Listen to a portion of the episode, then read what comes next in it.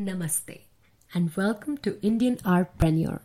I'm Sohini Karanth. I'll be your host and your company as we explore through lives of Indian artists. The reason I started this podcast with Mister Shwetna is that I have loved dancing and I have been dancing since I was three.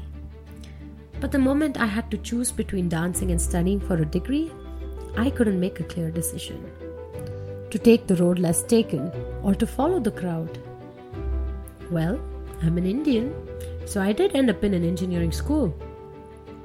Only because I was told to believe I won't have a successful future as a dancer, or I won't make enough money to sustain myself. So this series is dedicated to all artists and art lovers, to whom I say, do what your heart says. And if you still feel confused, well, you can listen to our podcast now, where speakers share their life experiences. So why wait? Click on the next episode and let's begin.